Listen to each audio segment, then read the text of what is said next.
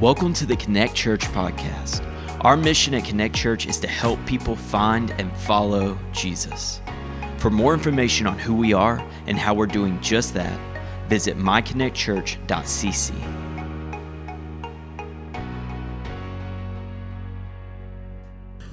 Good morning, everyone. So great to be with you. It's so fun to be back in Russellville, Arkansas. I lived here from the time I was two till about seven over on West 16th Street. It's funny, I was thinking this morning, I still remember the my phone number even when I was seven years old. But it's so great. I get so nostalgic. Um, I'm sure Russellville is completely different than it was 30 years ago, but it's so great uh, to be back um, in this town. And so I'm so thankful to get to worship with you. I'm thankful for your partnership um, in sharing the gospel in Japan and, and truly the, the testimony that this church has of taking the gospel to the ends of the earth. And as, as Blaine shared with you, when you think about Japan, the, the need for the gospel is probably not the first thing that comes to mind. You may think about um, the car you drive uh, and its connection, Honda or Nissan or Toyota. You may think about um, a Japanese steakhouse or sushi. You may think about um, Mount Fuji, and if you're into climbing, you might think about Japanese fashion. You might think about a lot of people, surprisingly, are into Japanese cartoons. There's lots of different things that you may think about when, when you think about Japan. But as Blaine shared with you, the numbers 127 million people, 99.7% of them do not consider themselves Christian, do not know the gospel, have never heard the gospel, don't live close to a church, will not receive a Bible unless somewhat, something changes in their normal life. If you go to a bookstore in Japan, there's not a Bible there. And so there's no chance to run into the gospel. I think a lot of times when we think about sharing the gospel, we think about unreached people groups. A lot of times we think about taking a plane and then a bus and then a boat, right? Somehow, like we're going to canoe back to this river and we're going to pull back these leaves, and immediately there's going to be this tribe who's never heard of Jesus. And that exists. That exists in the 3.1 billion people that have never heard the gospel. But as we think about the second largest group who've never heard the gospel, they live in the largest city in the world. 33 million people live in the greater Tokyo area. The largest city in the world is connected to the second largest city in the world. Tokyo is connected to Yokohama. And for three hours, as you take a train or a bus, if it was a bus, it would be even longer, but three hours of what we would think of as like downtown New York City, Times Square, for three hours. That's Tokyo. And so we think about industrialized places, but also places that have never heard the gospel. And we think about people who will never hear the gospel. And so, what a great Sunday, the Sunday after Easter, right? Because we know that what happened on Easter was that Jesus rose from the grave. And what was the next thing that Jesus did after he rose from the grave? He appeared to over 500 people that saw him, right? And then as he ascended into heaven, he gave this great commission to go into all the world and to share the gospel to every nation and to every creature. That's the command that comes after Jesus' resurrection. And so that's what we celebrate today is that God has sent us to share the gospel to the ends of the earth. And so, um, about 10 years ago, me and my wife Joni became missionaries. Uh, about eight years ago, we left for Japan to be um, to study Japanese language. And then, um, about four years ago, we set about to plant a church. And about two years ago, we launched that church. And so, um, in the in the city called Tokorozawa, which is right outside of uh, the greater Tokyo area. Um, there's two train lines that converge there. Um, there's a large amount of families that live. 100,000 people cross right in front of our church every Sunday. And so, uh, or every day, because you can reach out. If you were Jason Bourne, you could jump out of the window of our church and onto the train. And we're right there at the train tracks. And the reason why is because people have never been to church. And so we want to take away every possibility that they might, uh, that might stop them from going to church. And so we, we prayed and asked God to give us a building right at the train station. And so when people say, Where's your church? We say, One minute walk from the train station. You come out of the building and we're right there. And so God has given us this awesome opportunity to start a bilingual church um, where we can share the gospel in English and in Japanese. And our church is, is a very international church. We have tons of people from Japan, but also people from all over the world. And um, the reason why we did a bilingual church was for two reasons. Number one, as we told you, the felt needs in Japan are not medical, they're not uh, physical, they don't need money, they don't need health care, they don't need all these normal things that we would maybe take when we go to a place that's never heard the gospel. And so, one of the main needs that they have is to use English. If you want to go overseas, um, at all, whether it be for vacation or for your job, you have to learn English. And so, um, a, a, drawing point for people to come to our church for the very first time is because it's in English. Um, and so, uh, out of that, we've also been able to establish new team members who've been able to come and help and be involved immediately. People who come into our church who are from other countries can also um, learn and hear the gospel in their own language. And so, we started a bilingual church about two years ago um, with the goal of just continuing to share the gospel. And so, every Sunday, people people come into our church that have never heard the gospel. They get a Bible for the very first time. And so our goal is to just share the gospel with as many people as possible. And we found that in Japan, we need to speak of Jesus early and often. A lot of times you hear people say that once we've known someone and become their friend and established the fact that, um, that we're good people, then we want to speak of Christ. But what we've seen in Japan is that as we share the gospel with a hundred people, maybe one or two of them will respond and will want to study the Bible with us. And so we believe in speaking of Jesus early and often because we think how horrible would it be to be friends with someone for two or three or four years and then to speak of Christ because it's the most important thing in our life. And so, over the last few years, the last couple years, as we've started our church, I just want to give you just a few pictures of people. that We have, I think, some pictures. A, a picture here of my wife and a lady named Sana. Um, and I just want to give you just a little bit of the demographics because as you think about people who've never heard the gospel, as you think about the huge needs in Japan, that there's over 30,000 people a year um, over the last few years that have committed suicide um, every year in Japan. That happens. And that number was going down by a few thousand. It got down to about 25,000 people a year who are committing suicide um, every year in Japan. Many times that looks like jumping in front of a moving train. And we think about that. That's the need in Japan that is the need, is that people are literally ending their life because they have no hope. And so, as we think about that, the name of our church is Hope Alive because we want for people to know, even in the name, that there is hope in Jesus Christ. But how do you share the gospel with people who seemingly have no needs, who have no physical needs? And so we just began to pray that God would connect us with people that we could share the gospel with, right? That we could speak of Jesus early and often. And so my wife met this lady named Sana. And Sana was, um, had a child the same age as our middle child, Micah, and they started kindergarten together. And at the parent teacher meeting, she said to my wife, she said, What do you do? And she said, Well, we're missionaries. We just started a church. She said, That's great. I've been looking for a church. She said, A few years ago, I went to Australia and I went to a church for the very first time. And I had, and I'd never been to a church before, but I came back to Tokyo and I said, I'm going to find a church and I want to be a part of it. I want to, whatever they have there, I want to be a part of it. And so she said, I looked for a church in my neighborhood and I couldn't find one. She said, So I kept searching and finally I found one. So a few months later I went.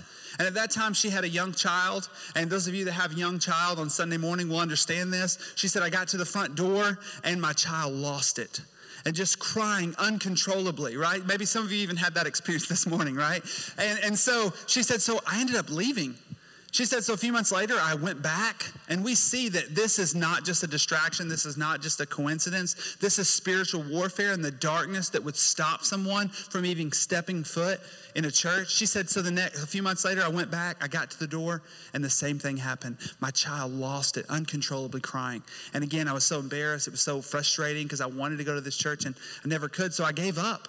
And so it's so great to meet you, Joni. She said to her, she said, because I've been wanting to study the Bible. I've been wanting to be a part of a church. Amazing. And so my wife began to study the Bible with her, and her son and her became a Christian. Her, she began inviting all of her family. Her husband became became a regular part of our church, coming regularly, coming every Sunday. And now he's asking questions to his wife about what is the gospel? What does it mean for our lives?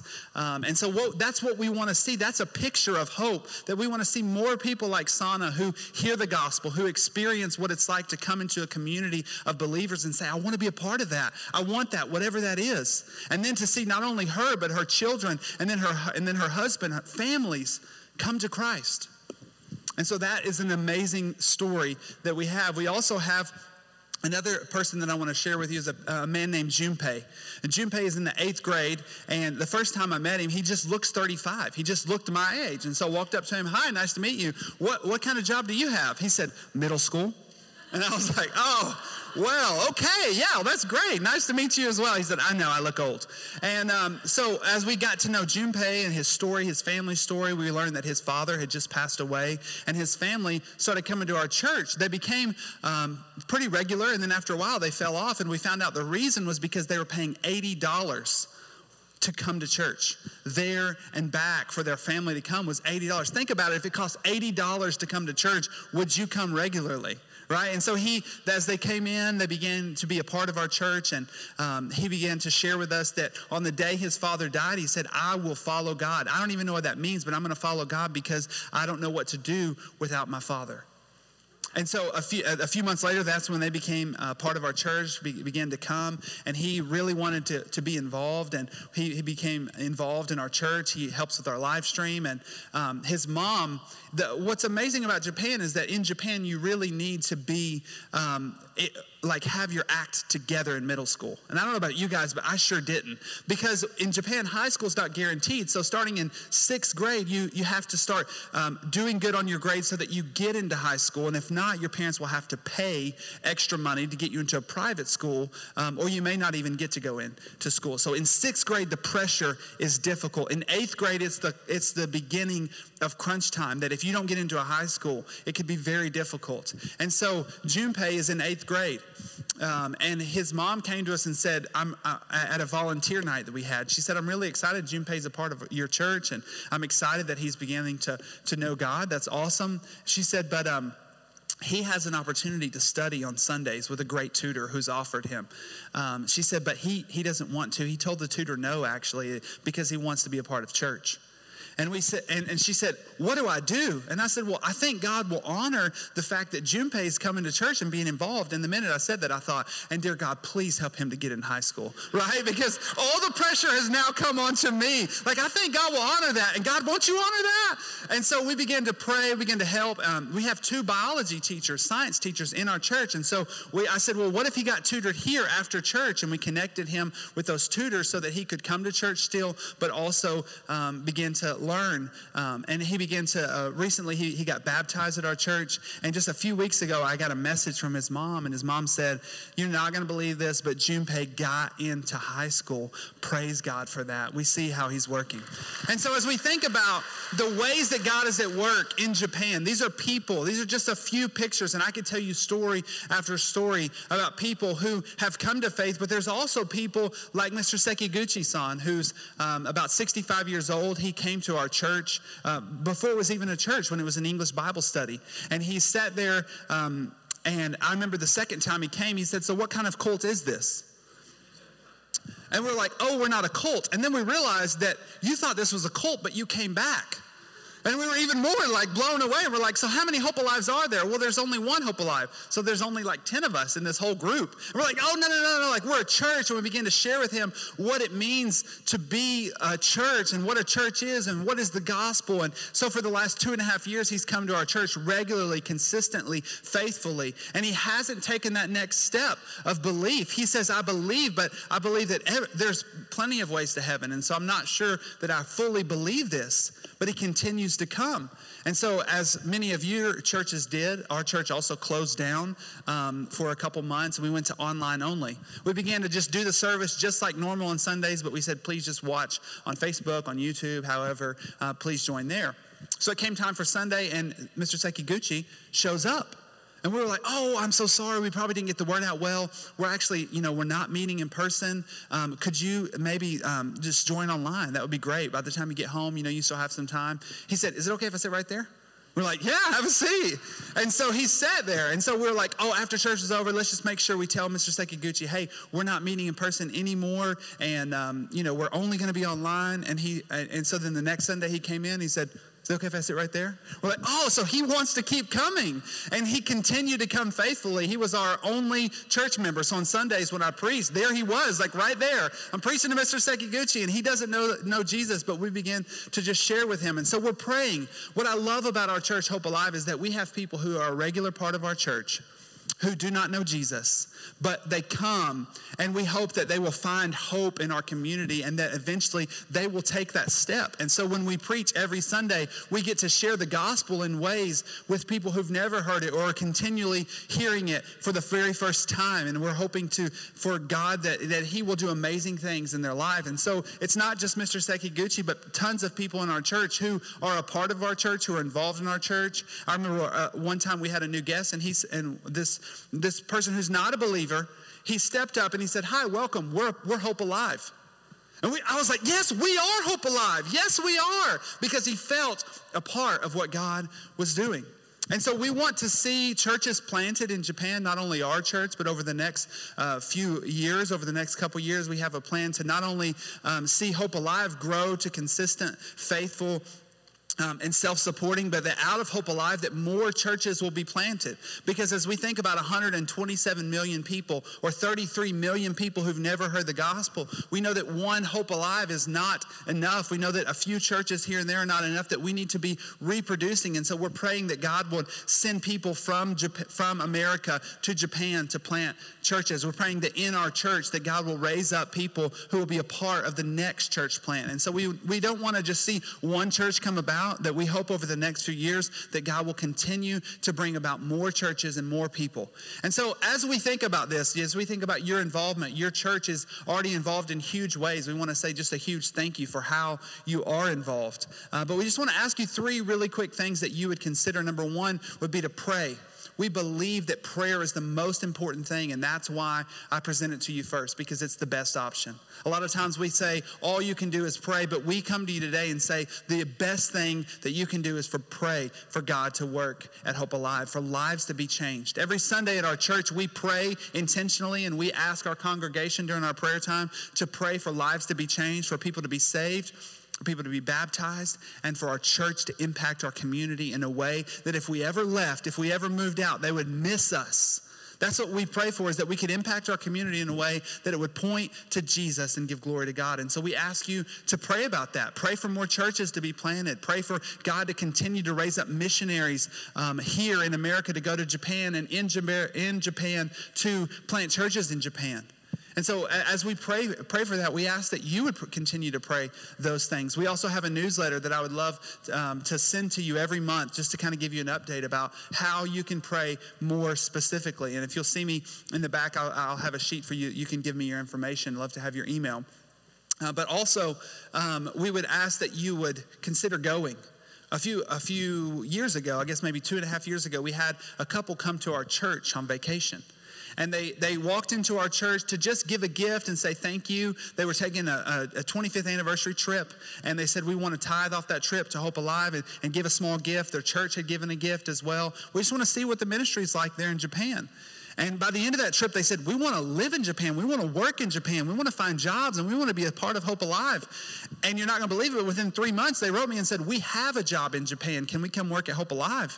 We were like, Yes. And so they got a job in Japan doing not as missionaries, but just working in Japan, which may seem incredibly crazy to you, but now thinking about all the ways that people can work remotely, the opportunities to do whatever job you do, but just do it in Japan is continuing to open up. And so we ask that as God would work in your heart to go to Japan, whether it be as a high school student, whether it be as a college student, as we have internships, whether it be as a short term two years, like I want to give two years of my life to share the gospel in Japan, or the rest of my life to use whatever gifts that God has given me. We pray that you would just consider going to Japan. If God God would put that on your heart, we would love um, to talk to you about that and ask you also just to pray that God would continue to send people to share the gospel um, amongst the unreached. And then just to give, as you give every Sunday, we, we thank you for how you give and how your church giving is, is supporting what God is doing. So as you give in the offering, that goes to support Hope Alive. And we just want to say thank you uh, for doing that. So those are just a few ways that you can be involved in the ministry. I want to ask you to continue, most importantly, to pray that God's name would be known among the nations. This morning, if you have your Bibles, we ask that you would look in John chapter 4. John chapter 4. And we think it's really important that you pull out your Bible or that you look at your Bible because there'll be something maybe that jumps out to you that maybe this afternoon you'll want to uh, go back and read, that you'll want to underline, that you'll want to um, take notes, or maybe you want to memorize and say, I want that to continue to speak to my heart this week. And so, John chapter 4. And I want you to think about where you were in 1991. All right. In 1991, actually, I lived here uh, in Russellville. In 1991, I got, I, I, really don't know a lot of things. I remember tons of things from 1991. Maybe you were just graduating high school or college. Maybe that was ancient history for you. Um, I don't know. Maybe that was the year you got married. But in 1991, I got for Christmas Topps 40th edition baseball cards. And they were wrapped in cellophane. And you know what they told me when I opened them? Anyone else, probably parents tell them this lie? These are going to be worth millions someday. Anyone else, parents lie to them like that? They had good intentions. My parents had good intentions, and they bought lots of really good things that hopefully were going to be worth something someday. And so I didn't open them. I went to open the cellophane. It was like, no, no, no, they won't be worth anything. Like, let's put them up. Yes, let's put them up. And so we bought a locker, and I put those, and that locker is actually still at my house in Tennessee. It's in the basement area, and if they're ever become worth a lot of money, I'm going to cash in. Right they were uh, in 1991 i think they were $20 now they're worth $60 so it's still got a long ways to go before they're worth it. But i have them just in case. And sometimes that's how we engage with the gospel right? We, we receive the gospel that Jesus died for us, and then we put that up on the shelf, and we wait until someday, maybe when we die or we're close to die, that we'll pull that off the shelf and say, Oh, but I have these baseball cards. Oh, but I have the gospel, and it leads me to eternal life. But in this meantime, I'm going to put it down in this locker, and I'm going to leave it there until I need it. But I would also submit to you that the gospel is less like those baseball cards, and it's more like your cell phone. And I know that the cell phone can be distracting in a lot of ways. It can cause a lot of problems. But the, the, truthfully, the cell phone that I use interacts with every aspect of my life my friendships, my contacts, my relationships, my job, my work, my hobbies. All of those run through my cell phone. And that's really how the gospel should be with our life, that it intera- intersects with every aspect of our life. That, eh, that, that, that our hobbies, that our friends, that our relationships, that our contacts are all interacting with the gospel. That the gospel is not just eternal life, but it's abundant life here in this life. Abundant life here. And what does that mean? That means that as we believe that we celebrated last week, right? The Easter, that Jesus rose from the grave, that he rose from the grave and that that gives us new life in Jesus Christ that all of our sins are forgiving forgiven and we're able to walk in newness of life that God has led us every day and he will continue to lead us to his purpose and to live for his glory. And so it's not baseball cards that we put up on, on a shelf. It's the cell phone that interacts with every aspect of our life and that is the gospel and we know that. We want for our lives to be purposeful and intentional. I don't think I've ever met someone who didn't have that desire for their life to count, for their life to be worthwhile. But so many times, the reason why the gospel ends up not intersecting with every aspect of our life is because we become distracted. You know, the average person is distracted every 40 seconds. And I think you would believe that because have you ever had a conversation with someone like this when they were talking to you? Has anyone ever had that conversation? You're like, are they listening? Like, are they with me? We're easily distracted. I've been that person and I've talked to that person right? Who's distracted, whether it's your cell phone, whether it's your watch, whether it's your children, whether it's that light that keeps blinking and you're wondering what that is, right? Distractions come. That's so normal. Distractions come in our in our everyday life and they distract us from what is important for the gospel that intersects with our life. And so in John chapter 4 we have the story of Jesus and the disciples that as they travel from town to town they're going from one town to another. They're performing miracles. Jesus is teaching and doing amazing things. And Jesus is so intentional with what he's doing. And as we read the story in John chapter 4, too many times it's like my life, the disciples are so distracted. And so, as we look at John chapter 4, verse 4, we know um, and we see that the disciples are going from Judea um, to Galilee, but in between there was Samaria.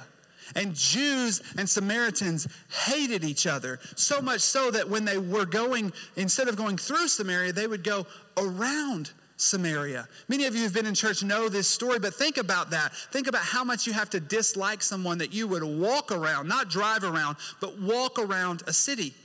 But doesn't that happen to us when we begin to get distracted? We do things that we never thought we would do to, to prove a point to someone, and we become so distracted. But Jesus is pointing to us in the story that when we have the right spiritual focus, God will do amazing things in all of our life. And isn't that what we want for God to do amazing things in our life? I think we can all right now think of someone in our life who, without God's amazing intervention, that they uh, uh, if they continue on the path that it will not go well for them. And we know we can think of them we can see their face that god needs to intervene in their life. Maybe it's a coworker maybe it's a family member maybe it's someone that you know that you've been praying for for a long time but we all know people that we want god to move in an amazing way. Maybe it's maybe it's me. Maybe it's our own lives that we want god to do something amazing but we live so distracted from what he wants us to do. And so, as we look back at the story, that, that um, the disciples are hungry. And so they go off to find food, and Jesus goes to the well. And, and many of you know the story that Jesus meets a woman there at the well in the middle of the day. Jesus, who is a Jew, this woman who is a Samaritan, enough reason for them to not interact. Jesus, who is a male, this woman who's a female, enough, another reason for them to not interact. This woman who's coming in the middle of the day, who is an outcast. Jesus, who is not. All reasons why they should not interact, but Jesus is speaking to her value as a person as he shares with her that he is able to give her living water. And it's this amazing discussion that she begins to, to share, like, who, who are you? And he, he points that he is the Messiah. We see in, in verse 31, meanwhile, the disciples were urging him. John chapter 4, verse uh, 31. Oh, sorry. Go back, verse 18. John chapter 4, verse 18. Jesus points to that he is the Messiah. and he points to John chapter 4, 18 he says, For you've had five husbands, and the one you now have is not your husband. And she said, What you said is true. The woman said to him, Sir, I perceive that you're a prophet. And so he's, he's pointing her, I am more than a prophet. I am the Son of God. And she said, We've always looked for this Messiah. And, you know, the Samaritans say to be on this mountain, and the Jews say to be on this mountain. But really, we've just, we're all looking for a Messiah. And Jesus says, I am that Messiah. What an awesome moment. And if this were a movie, the music would be swelling, right? It would be awesome. You feel it. And then as you read the story, you see the disciples like bust into this picture and the music stops. And I think it would sound something like, uh uh-uh. uh. Like just literal stoppage of music, stoppage of everything. And the disciples are wondering, why is Jesus talking to the Samaritan woman? Why? And no one wants to say that to Jesus. And so they, they come up with something else and they say in verse 31, 31, meanwhile, the disciples were urging him, saying, Rabbi, eat. But he said to them, I have food to eat that you do not know about. And so the disciples said to one another, Has anyone brought him something to eat? You know, they're wondering, does Jesus have a secret stash? Does he have a friend in Samaria that he didn't tell us about? Is this why he wanted to go through Samaria, and not around? They're, they're still, they're distracted. They're worrying about food. And Jesus said, My food is to do the will of him who sent me and to accomplish his work. And so Jesus is pointing them to not the food that we eat in the physical world, but the food that we eat in the spiritual world. And then what does that mean? It means that we're seeking God's will for our lives. That as we look away from all the distractions, that we look around us and we see that there are people in our life that need Jesus. Now, I have a picture of Tokyo, Japan, and I, I, would love for, for them to put that up. I want you to see this is Tokyo. Again, 33 million people that live in Tokyo. And I want you to look at this picture and grab one building, grab any building with your eye, but pick it out. This is not a magic trick. That sounds like a start of a magic trick, but it's not. This, I want you to look at one picture. And I want you to grab one building, and that building would represent all of the Christians in this area. And every other building on this picture would represent people who've never heard the gospel, people who do not know Jesus as their Savior, people that do not have a Bible, people that will go through their whole life without anyone telling them that Jesus died for them. 27 million people 127 million people or 33 million people in Japan. But is this uncommon? No, 3.1 billion people in the world have never heard the gospel. And just like Tokyo, Japan, live in an area where there are no churches, where people are not going to bump into a Christian. And what do we do with that? Like, if we believe that heaven is real, if we believe in abundant life in this earth, if, if we believe that, if we believe that God has called us after He rose from the dead to go to the ends of the earth and to share the gospel, what do we do with that? That's where Jesus is pointing us to the right spiritual focus. And you say, well, I may never go to Tokyo, Japan. But what about Russellville, Arkansas? As I looked at the statistics uh, yesterday, I saw that 50% or 47% of people in Russellville, Arkansas consider themselves religious in some way. That would mean that the other 50%, that means five out of every 10, one out of every two people that you interact with today will not consider themselves a Christian that does not know Jesus. And that brings it right here to us. That around us are people that need to hear the gospel. And as we say, when the need is great, we look around and we see that the need is great. We also know that the opportunity for impact is also great. The opportunity for God to do amazing things is so great because as we look at the darkness in Japan, as we look at the darkness in the lives of people around us, or maybe in our own lives, we see that there's darkness, but there's also hope. And so we see that Jesus is pointing them away from what he ate for lunch. And he's pointing them away from this woman and who she is. He's pointing them away from the fact that she's an outcast. And he's pointing them the idea that she, he is doing amazing things in her life. And so as we think about um, all the people around us, a lot of times when we think about the people that we want to minister to, immediately we begin to think of our own insecurities. Immediately we begin to think about all the answers to the questions that we do not know or maybe that we have ourselves.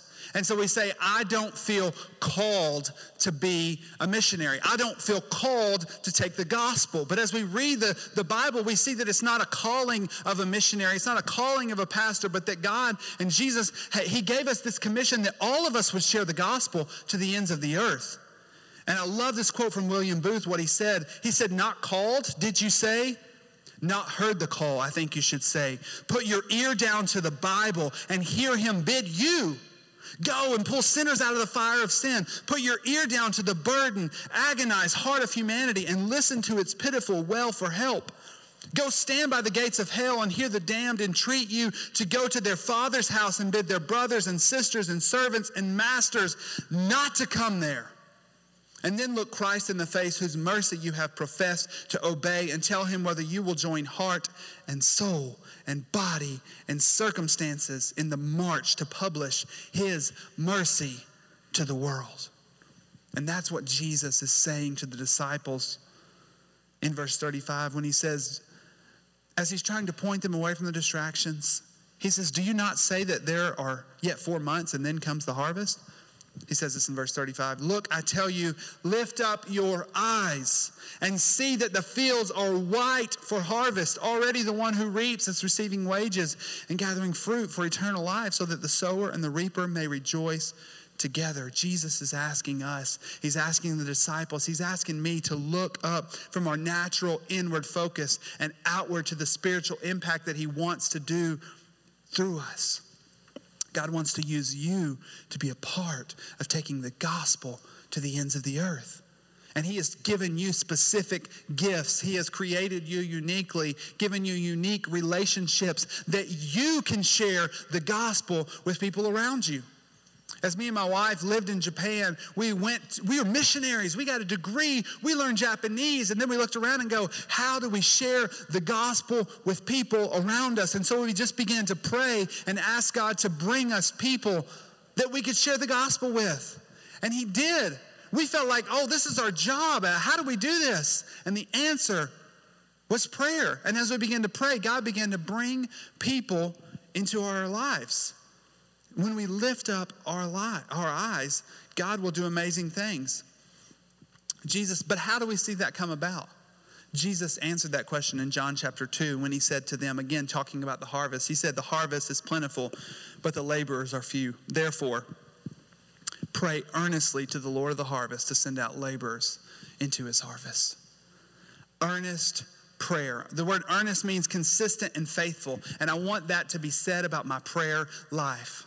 That the way we see God do amazing things in our lives is through prayer. And when we pray, we will see two things happen. We will see, number one, the hand of God at work. He will answer our prayers. I want you to listen to Mark chapter 11, verse 23. It says, Truly I say to you, whoever says to this mountain, Be taken up and thrown into the sea, and does not doubt in his heart, but believes that what he says will come to pass, it will be done for him. Anyone who says to this mountain, Be thrown into the sea. I asked my kids the other day, I said, do we believe that? As we read the Bible verse, and I looked at my son Eli, who's here with me today, and I said, Do we believe that? And my son, without missing a beat, he said, Do we believe that mountains are in the sea, that mountains can be thrown into the sea? He said, Yeah, Dad, last year in school we learned that the largest mountain in the whole earth is already in the sea. So do I believe that God would put the mountain in the sea? Yes, I do. And I thought, man, I want to have that kind of faith when I pray. Because when we pray believing and when we pray bold, confident, specific prayers, He will do it. We moved to Japan um, about, about eight years ago, and after about a year of Japanese language study, we'd studied really hard for a long time every day, and we were really bad at Japanese. And we had a, a two year old, we had, uh, sorry, at that time we had a three year old and a one year old. And I went to school in the mornings, my wife went to school in the afternoons. Uh, we came home, we cooked supper, we did homework, we watched one episode of Downton Abbey, and we went to bed. And that was our life for like a full year. And we are like, we need help with, with this. We need help. And so we begin to pray, God, where would you put us? Would you give us a place to put our kids? But we don't speak the language very good. We don't know what to do if they were to call us. And so my wife began to pray about three specific things that they would happen. She said, number one, I just really want a place where someone speaks English.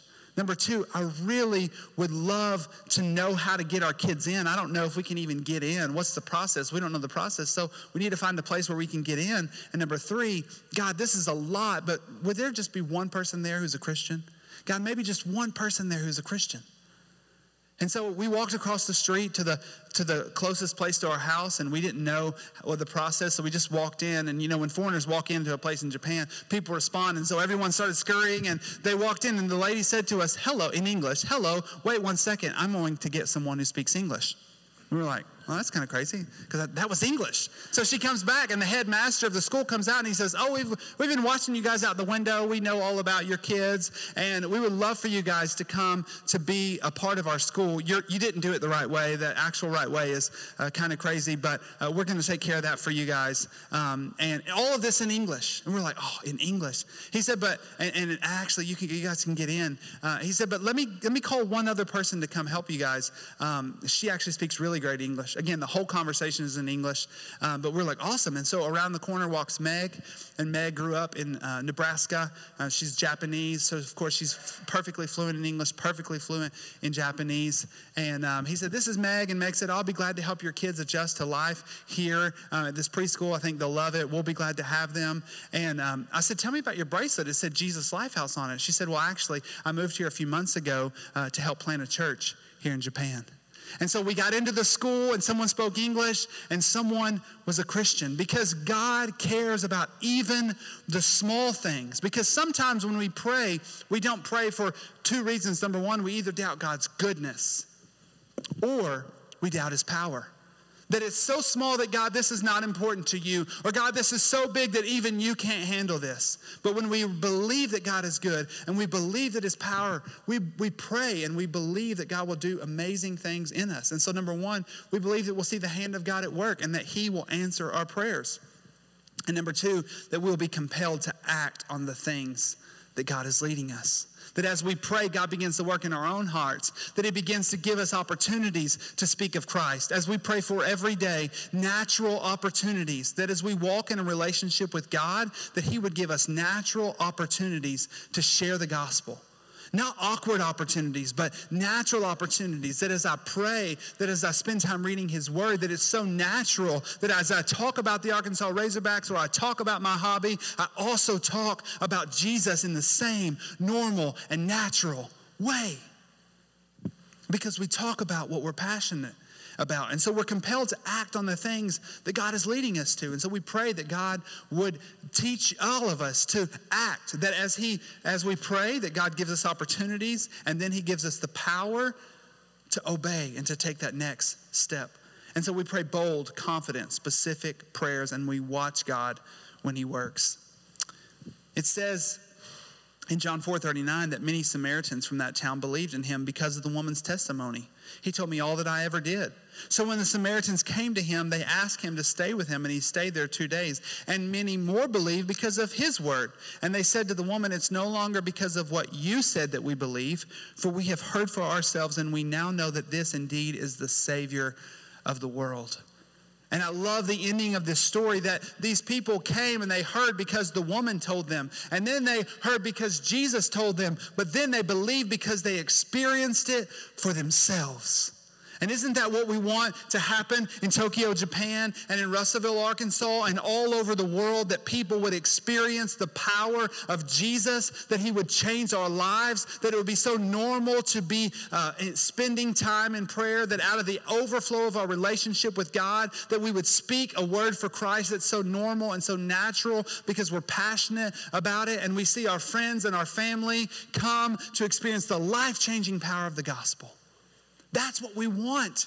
And when we look away from the distractions, when we, when we look to God, when we look out the fields uh, and the harvest, and we spend time in prayer, that God will do it.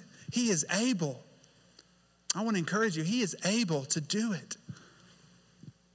I love the story of George Mueller, and if you haven't read his autobiography, I would challenge you because it's literally a diary of everyday God's faithfulness. I think he had over 7,000 documented answers of prayer. He had many friends who came to Christ because of his prayer. He ran an orphanage.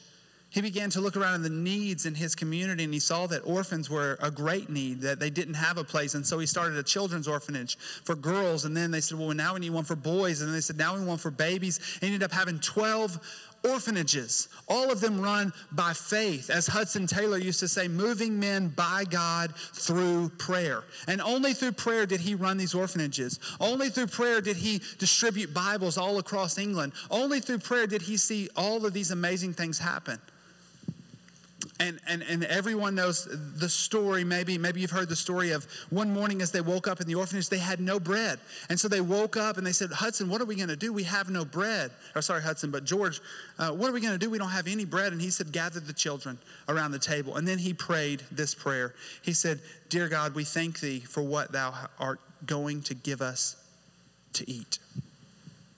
And he said amen. There was a knock on the door and there was a man there who said god woke me up at 1 a.m as a baker. He said, God woke me up at 1 a.m. and I just felt like I needed to bake this bread for you guys. He said, Can you guys use it? They said, Absolutely. And they got the bread to the children. And that was the story of God's faithfulness. Not just that story, but there's story after story after story of God's faithfulness in dependence on God, bold, confident, specific prayers. And as you read George Mueller's story, as you look at the beard that he can grow, you say, I'll never be like him, right? I want to be like him but I'll never be him. Maybe he's just a spiritual giant.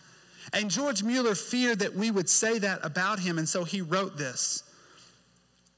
He said, I desire that all the children of God who may read these details may thereby be led to increased and more simple confidence in God for everything which they may need prayer, may encourage them to pray particularly as it regards the conversion of their friends and relations, their own progress in grace and knowledge, the state of the saints whom they know personally, the state of the church at Christ at large, and the success of the preaching of the gospel.